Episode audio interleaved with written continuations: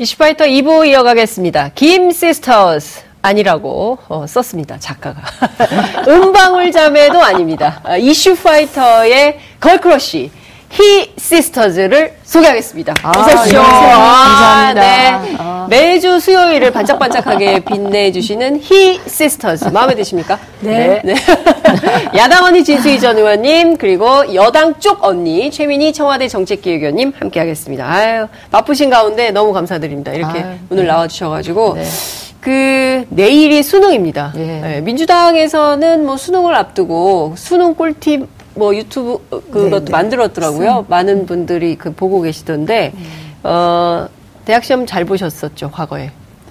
공부 잘하셨죠? 옛날 얘기가 돼가지고 아니 저희 때는 네. 고 중고등학교 때 판판히 놀다가 네. 고3 때 몇 달 바짝 해가지고 대학 가던 시절이라서 지금 아이들 공부 양하고 비교도 안 될 정도로 그다음에 대학 진학률이 사실 좀 낮았던 시기여서 몇 년도예요?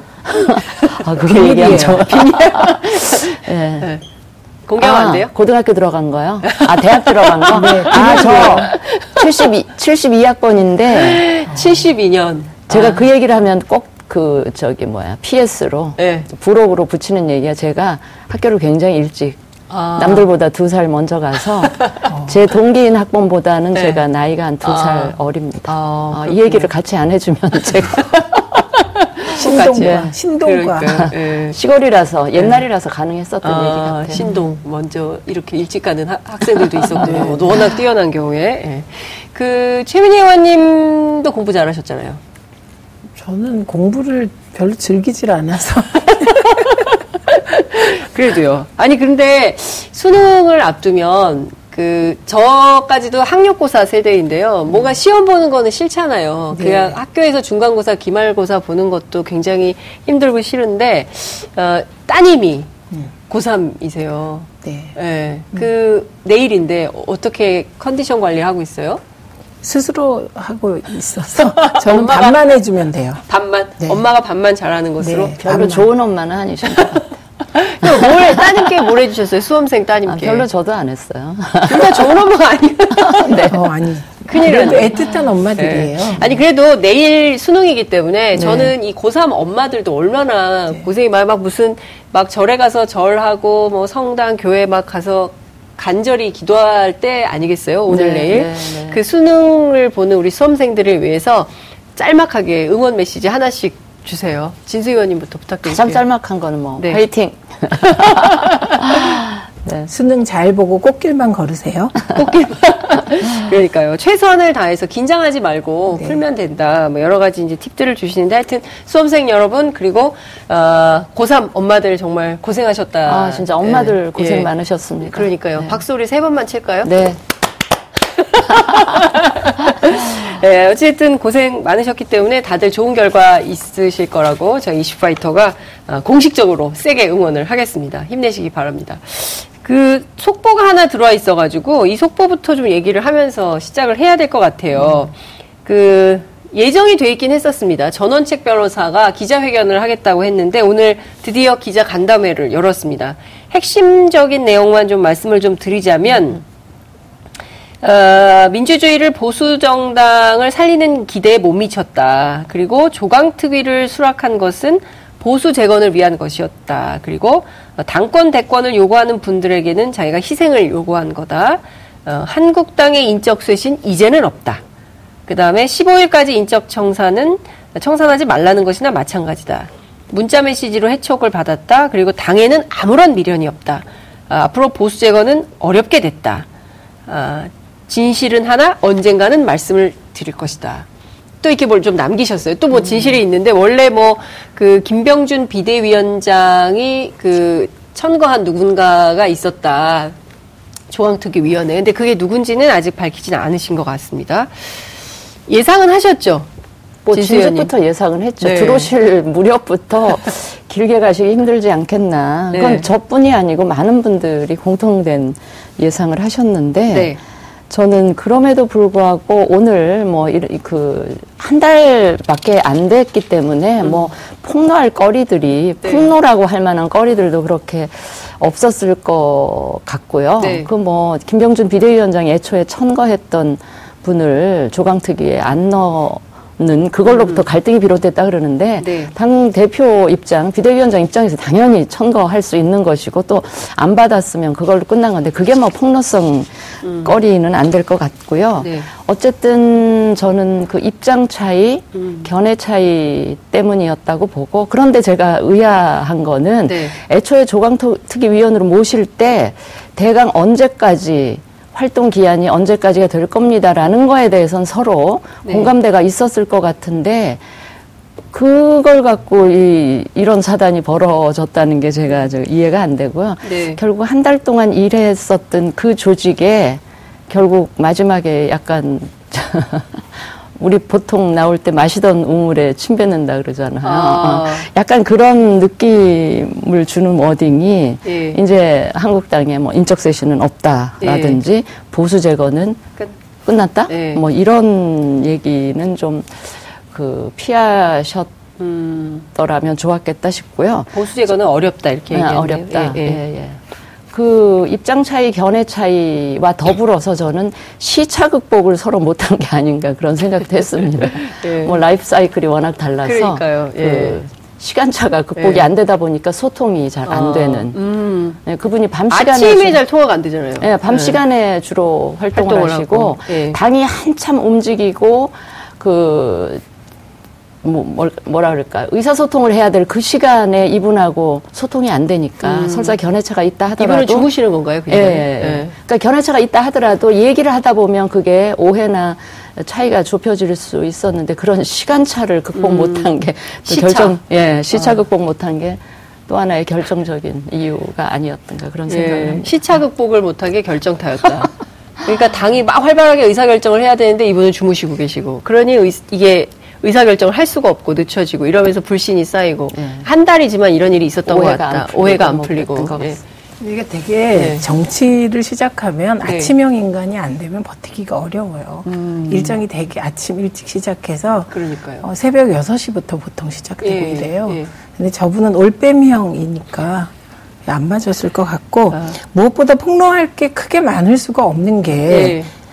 김병준 비대위원장도 손님 전원책 위원도 손님 네. 둘 다 사랑방 손님들이었던 거죠. 네. 그런데 어떻게 뭐 크게 폭로할 게 있겠습니까? 있다면 누가 더 세게 자유한국당 내 친박 혹은 비박 누구를 욕했을까? 아. 뭐 이런 거 왜 뭐가 있을까요? 없었을 것 같아요. 예. 근데 조금 주목해볼 지점은 있습니다. 전원책 변호사와 자유한국당의 결별은 네. 자유한국당 재건에 관심 있는 자유한국당하고 보수 재건에 관심 있는 전원책 변호사의 갈등으로 보는 게 맞는 것 같아요. 아. 그래서 전원책 변호사는 예. 자유한국당을 재건하는 게 아니라 예. 보수를 대통합하고 싶었던 거고 이렇게 보수를 대통합하려면 네. 당협위원장을 바꾸는 것이 단지 예. 한국당 재건을 위해서가 아니기 때문에 룸도 비워야 되고 뭐 이런 문제가 있지 않겠습니까? 예. 그래서 시간이 부족하다고 얘기했던 것 같아요. 그리고 이분은 사실은 당에는 미련이 없다. 그러나 보수는 재건되어야 하고 네. 보수 재건의 역할을 하겠다고 마지막에 얘기를 하더군요. 그러니까 그렇죠. 보수 재건에 힘을 보태겠다는 네, 거예요. 예. 그러니까 자유한국당 중심이 아닌 보수 재건에 나서겠다는 건데 네. 이미 이제 한번 이제 지금 조강특위 위원을 하다가 예. 그 문자 해촉을 당한 분이기 때문에 네. 그냥 아무것도 안 했을 때보다 더 권위가 떨어져서 어떤 역할을 할 수 있을지는 잘 모르겠습니다. 그리고 또 하나는 예. 아까 그 말도 하시더라고요. 우물에 침 안 뱉겠다고. 안 뱉겠다 하시면서 약간은 뱉으신 것 같아요. 지금 전원책 변호사에 대해서 진수희 의원님께서는 마시던 우물에 침 뱉는 격이다 이렇게 비판을 했는데 본인은 앞으로 우물에 침 뱉는 일은 없을 거다. 그렇게 얘기를 하던데요. 예. 근데 실제로 그럴지는 지금 지금 보수 내부에서는 이제 그렇게 안 보고 계시니까. 근데 아까 우리 최 의원님께서 네. 한국당의 재건에 초점이 맞춰진 분들하고 네. 더 넓게 자유한국당. 보수의 네. 재건 및 통합 이렇게 분류를 하셨는데 그게 통상 언론에서 개파 로 분류하는 것과 이렇게 맥이 닿아져 있거든요. 그러니까 한국당의 그렇죠. 재건, 한국당의 재건을 생각하는 분들은 소위 이제 친박 진영일 수 있고요. 네, 더 폭넓게 보수의 개혁과 재건, 이제 이게 비박이나 지금 현재 한국당을 이끌고 있는 주류라고 네. 할 수가 있는데 네. 사실은 이 얘기는 비박이나 주류하고 같은 지점을 이야기하시면서 그분들하고 지금 의견차가 있었던 거거든요. 그러니까 네. 제가 아까 시차 얘기를 한 거는 네. 설사 전대 시점에 관해서 전당대회 시점에 관해서 이견이 있다 하더라도 그거를 계속 만나면서 얼마든지 그 의사소통을 통해서 그 이견을 좁혀가면서 전대 시기에 대해서 그 합의를 이루어낼 수도 있었을 텐데 네. 이런 식이 된 게 좀... 좀 뭐라 그럴까요? 네. 이해하기가 힘들고 정치권에서 그 일어나기 힘든 제가 말씀드린 네. 시차라고 하는 예. 것이 예. 좀 제 개인적으로는 좀 납득하기가 힘듭니다. 네, 오늘 아침 공교롭게도 그 김성태 자유한국당 원내대표가 뉴스공장에 출연을 하고 김병준 비대위원장은 김현정의 뉴스쇼에 출연해서 각자 이제 본인의 보이스를 얘기를 하기 시작을 했는데 김병준 위원장이 이제 내년 2월이 마지막인데 그 전에 물러나게 되는 거 아니냐. 그러니까 본인 물러날 생각이 없다. 앞으로 비대위는 계속 간다. 뭐 이제 이런 얘기를 했는데 실제로 내용은 계속 격화될 수밖에 없을 것 같고요. 말씀하신 대로 대한민국 보수 정당이 자유한국당의 재건 는 자유한국당 내부에서는 중요하겠지만 그거 가지고 되겠냐, 새로운 보수 통합이 필요한 거 아니냐라는 보수 유권자들의 기대나 뭐 요구 이런 것도 있는 거잖아요. 그러니까 네. 그런 차원에서 새롭게 갈 수가 있겠는가에 대한 그 회의적인 시각 이런 게 좀 생기는 것 같아요. 그러니까 일단 핵심이 뭐냐면 네. 태극기 부대에 대한 태도입니다. 지금은. 그리고 태극기 부대에 대한 태도 뒤에 숨어 있는 건 박근혜 전 대통령 탄핵에 대한 태도죠. 이게 새누리당을 갈라서게 한 거. 네. 예. 그게 다시 불거진 겁니다. 그런데 과연 태극기 부대를 보수 통합의 대상으로 넣을 것이냐. 넣는다면 조원진 대한애국당 대표가 네. 상당한 힘을 받고 들어오게 되겠죠. 네, 그렇기 때문에 다시 이게 이제 단순한 문제가 아니다. 그리고 그건 그대로 과거의 도로 새누리당. 그러니까 네. 도로 새누리당 그러면 그냥 새누리당이 아니에요. 그건 박근혜 대통령이 최대 주주였던 당이 새누리당이거든요. 네. 근데 박근혜 대통령은 이미 흘러간 물이잖아요. 네. 흘러갔을 뿐만 아니라 지금 감옥에 있기 때문에 저는 조금 상상력을 발휘해야 될 시점 같아요. 그리고 단순하게는 박근혜 탄핵에 대한 태도로 바른정당과 자유한국당이 갈라섰지만 네. 그것뿐일까. 더 근본적으로 올라가면 저희가 가장 깜짝 놀란 거는 유승민 대표의 국회 연설 때 따뜻한 보수, 정의로운 보수 얘기하고 나서 네. 경제민주화 얘기하고 나서 끊임없이 박근혜 대통령 쪽에서 유승민 대표의 합리적인 국회 운영을 눈에 가시처럼 생각하다 쫓아내려고 했고 결국 쫓아냈거든요. 네. 예, 그러니까 이게 단순히 탄핵에 대한 태도만은 아닐 수 있다. 예, 그래서 조금 그 합리적 중도 보수 예, 움직임. 네. 이런 게 필요하지 않을까. 저는 그렇게 생각해요. 저는 전원책 변호사가 약간 앞뒤가 안 맞는 언행을 하셨다고 생각하는 게 뭐냐면, 네. 그 당신이 정말 보수의 재건과 통합을 위해서 이제 그 한국당에 제안을 수락을 하셨다면, 몇 가지 패착을 하신 거예요. 일단 처음부터 너무 말씀을 많이 하시면서 네. 칼집은 칼에 있을 때, 아니, 칼은 칼집에 네. 있을 때 훨씬 위력을 발휘하는 그렇죠. 것인데 너무 그거를 그 허공을 향해서 휘두르면서 스스로 이 리더십을 상실한 그게 한 가지 있고요. 특히 이제 태극기 집회에 나오시는 분들에 대한 언급을 하시지 말았어야 된다. 태극기는 구구가 아니다.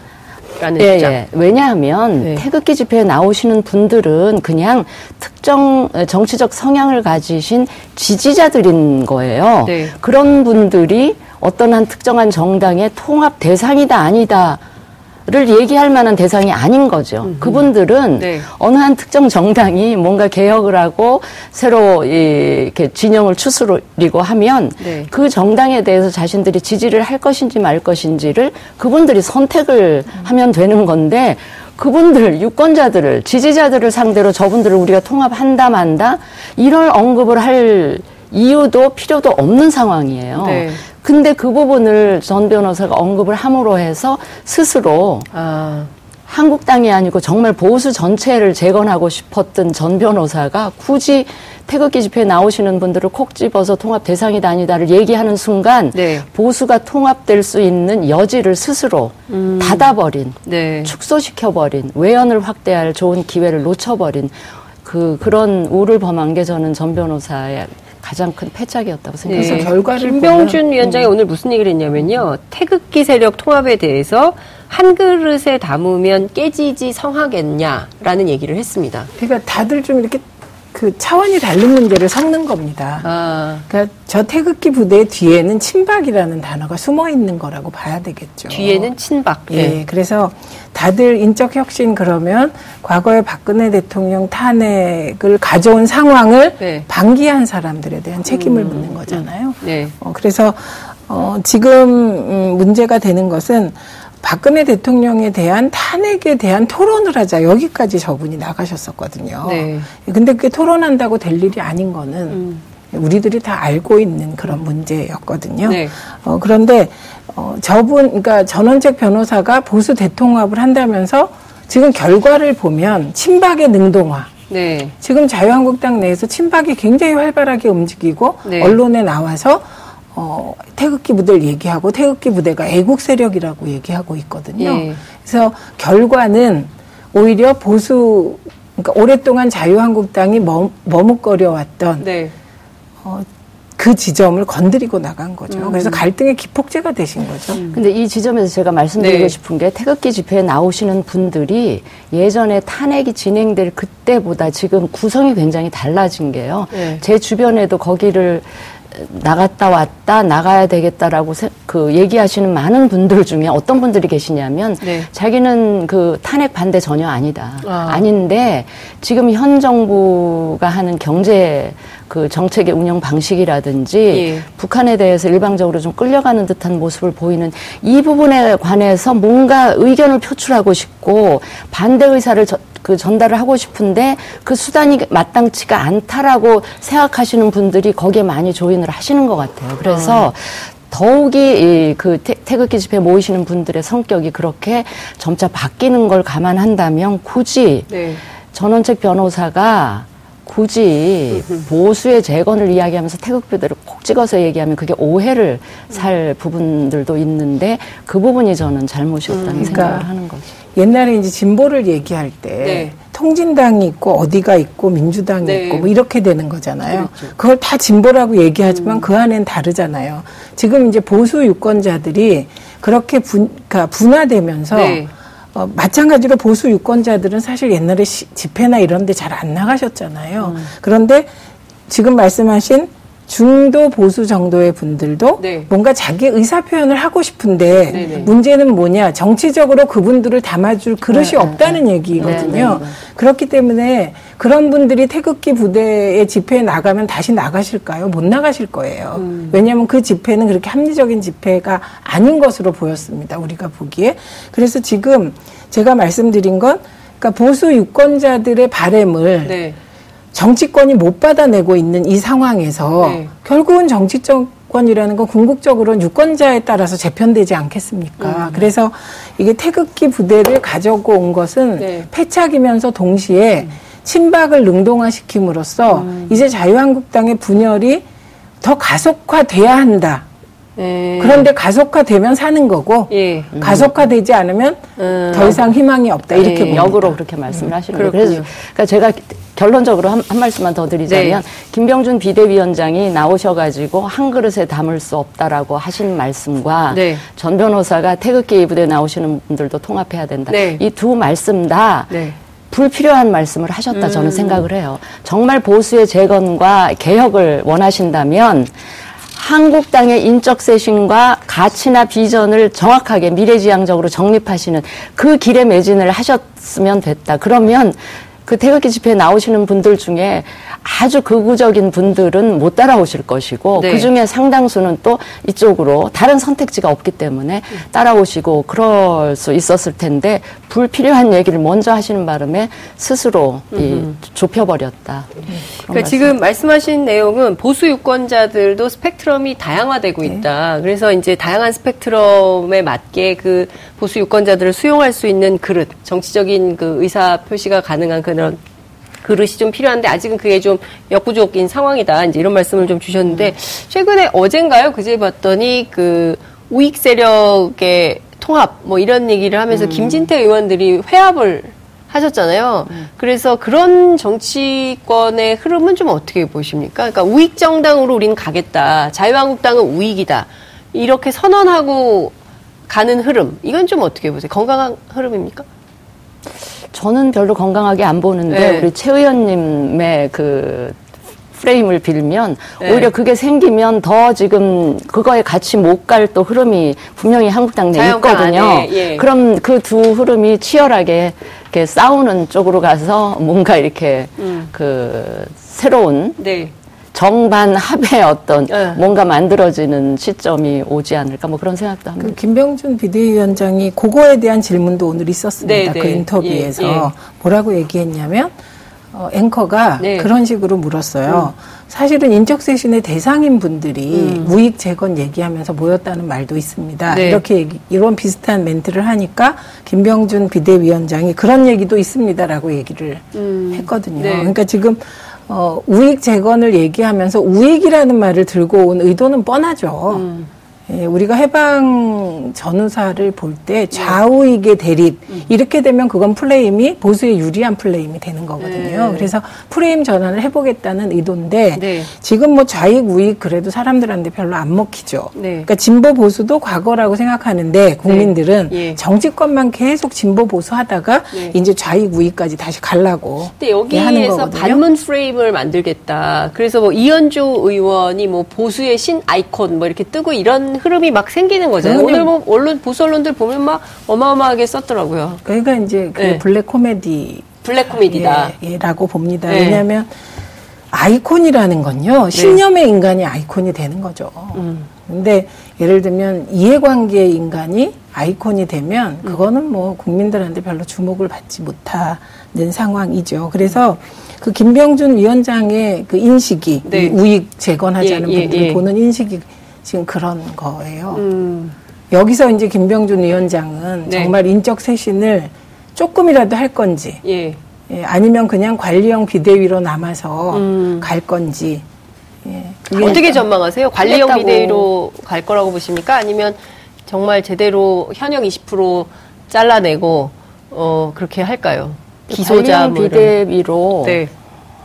가는 거를 김병준 비대위원장이 받아들일 수 있을 것 같지 않고요. 오늘 말씀으로는 뭐 20% 뭐 당협위원장 네.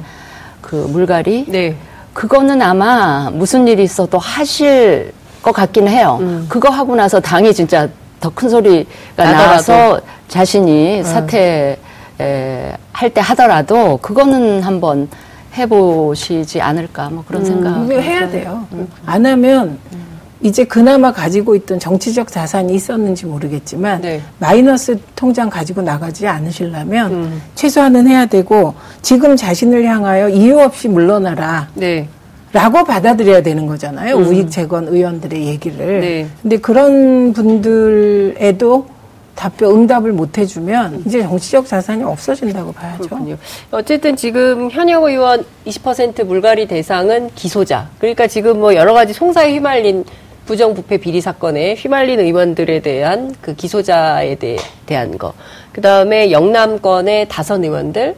그리고 또 하나가 어떤 건지 제가 잠깐 이제 세 가지 기준이 있더라고요. 그러니까 이 기준에 부합하는 사람들이 실제로 물러날지. 현역원들이 사퇴할지 당협위원장 안 받을지 여기서 또 갈등이 생기진 않을지 그거는 안 네. 받고 이런 거 없습니다. 자르면 잘리는 거예요. 아니, 그러니까 이게 현역 의원 빼치되는 게 아니고 네. 지금 당협위원장은 아무도 없어요. 그렇죠. 지금 네. 비어있는 상태이기 때문에 네. 그 당협위원장직을 안 주면 네. 결국은 자동으로. 이제 되는 거고 그게 나중에 이제 총선 직전에 공천 과정에서 어떻게 반영될지는 모르는데 네.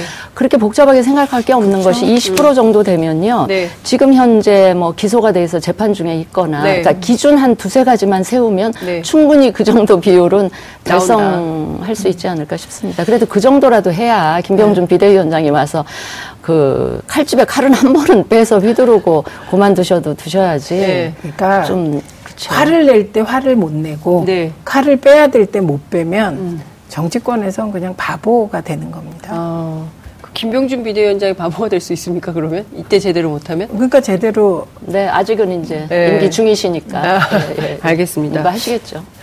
홍준표 전 대표는 어떻습니까? 그 규율 발언으로 상당히 큰 논란의 중심에 또 서고 있습니다. 근데 홍준표 대표 네. 수준으로 이현주 의원이 올라와가지고. 이현주 의원이요? 네, 그래서 그 말의 험하기의 수준이 네. 그냥 거의 대등하게 올라와서 요즘은 홍준표 전 대표께서 심기가 불편하지 않을까 싶습니다. 아, 이현주 의원이 너무 치고 올라와가지고 네. 동급이 됐기 때문에 네. 체급이 같아져서. 네, 아, 참. 네. 언론에서 엄청 띄워주시니까. 그러니까 또. 어떤 특정 언론은 막 한 바닥씩 쓰더라고요. 네. 막 냉면 드시는 것도 막 쓰고 네. 그렇게 하던데.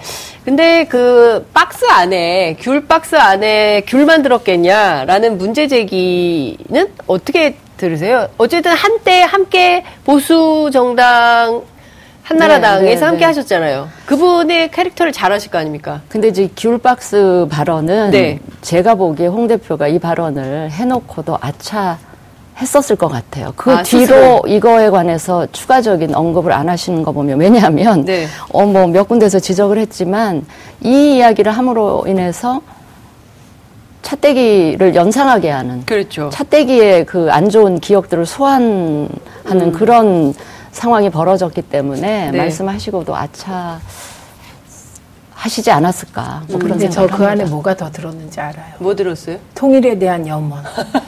재미없어요, 그러고는. 갈망. 안 웃겨요. 갈망이 들었습니다. 근데 하여튼 말씀하신 대로 바른미래당에서도 논평이 나왔죠. 괜히 이런 걸 가지고 비판을 하면 네. 정상적인 그리고 정당한 정부 비판이 오히려 희화화된다. 그렇기 때문에 이런 것은 안 된다라고 비판을 좀 하기도 했었는데요. 제가 보기에도 이런 주장은 조금 오히려 보수 정치를 왜소화하는데 기여를 하실 것 같다는. 민주당은 오히려 좋아하십니까? 이런 주장이 나오면? 그냥 가만히 있어도 점수 따게 해주시니까 그러니까요. 좋아할 것 같아요. 가만히 있어도 점수 따게 해주는. 네. 홍준표 대표를 응원합니까? 저 개인적으로는 돌아오라 홍준표. 아 진짜요?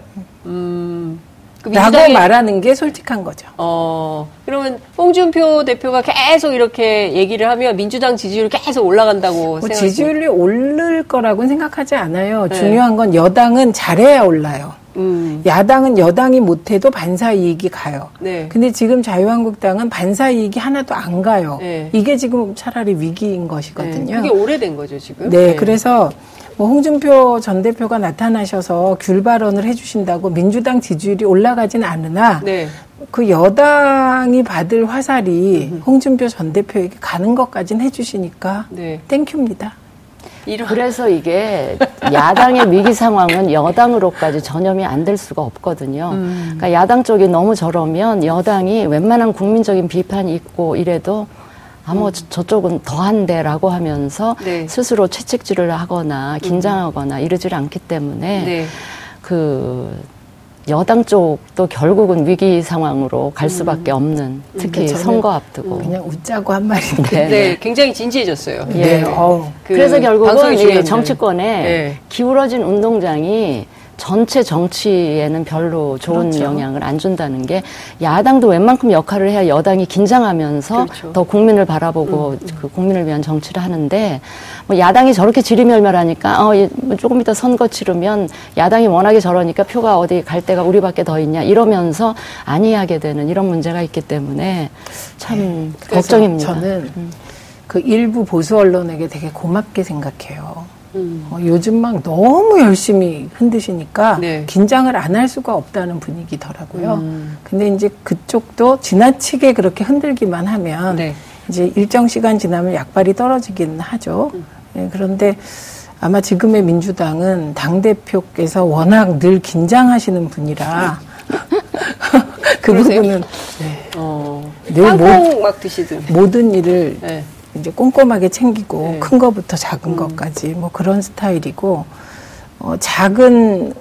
아주 작은 미세한 변화도 감지하는 스타일이라 빨리 이제 야권이 정비돼서 네. 긍정적인 경쟁을 할 수 있었으면 좋겠다는 건 좋은 말씀이시고 그렇게 가야 하고 긴장하는 건 좋은데 경제 정책 기조나 이런 거를 지금 경제 운용과 관련한 그 기조나 이런 걸 이대로 두고 계속 밀고 나가다가는 아무리 긴장을 해도 긴장만 하지 결과가 달라지지 않으면 저는 힘들어질 거라고 봐요. 네, 근데 뭐 대통령께서 소득주도 성장, 즉 포용 성장은 그대로 가지고 가시게 될 것 같거든요. 그러니까 그게 문제라는 거죠. 소득주도 성장이라는 게 국제기구에서 권고는 했지만 그게 지금 전체 세계 국가들이 모두 같은 기조를 택하면 그게 우리나라에도 효과가 있지만 우리나라같이 대외 경제 의존이 높은 이런 나라에서 그냥 세계기구가 그거 청구했다 그래서 우리가 그대로 그거를 우리만 미련하게. 그거 아니잖아요. 전문가들 하려면 제가 보기에 한 1박 2일 논쟁을 해야 되기 때문에. 아니, 논쟁 아주 간단해요. 전문가들 평가를 자유한국당은 야당은 양극화에 대한 대책을 내면 되고 그다음에 여당은 소득주도 성장과 혁신 성장의 차이를 설명하면 돼요. 그러니까요. 네, 사실은 여기 요 혼선만 잡아도 그 소모적인 논란은 많이 없어져요. 그렇지 않고요. 지금 정부가 소득주도 성장이라고 하는 거는 빨리 분배로 이름을 바꾸고 보다 성장 정책 쪽에 더 좀 방점을 찍고 그 갈 필요가 있다. 알겠습니다. 제가 그러니까요. 이게 한 1박 2일 하셔야 되기 때문에 아무래도 오늘은 여기까지 해야 될 것 같고요. 다음 주에 또 모셔서 말씀을 좀 들어야 될 것 같습니다. 제일 중요한 것은 정치도 견제와 균형인 것 같습니다. 보수, 진보 양쪽이 다 견제와 균형을 해야 되는데 그게 깨지면 안 되겠죠. 다음 주에 뵙겠습니다. 고맙습니다. 여러분들께서는 지금 생방송으로 진행하는 장윤선의 이슈파이터와 함께하고 계십니다. 오늘 방송 좋았나요? 방송에 대한 응원 이렇게 표현해주세요. 다운로드하기, 댓글 달기, 구독하기, 하트 주기. 더 좋은 방송을 위해 응원해주세요. 다운로드하기, 댓글 달기, 구독하기, 하트 주기. 기억하셨죠?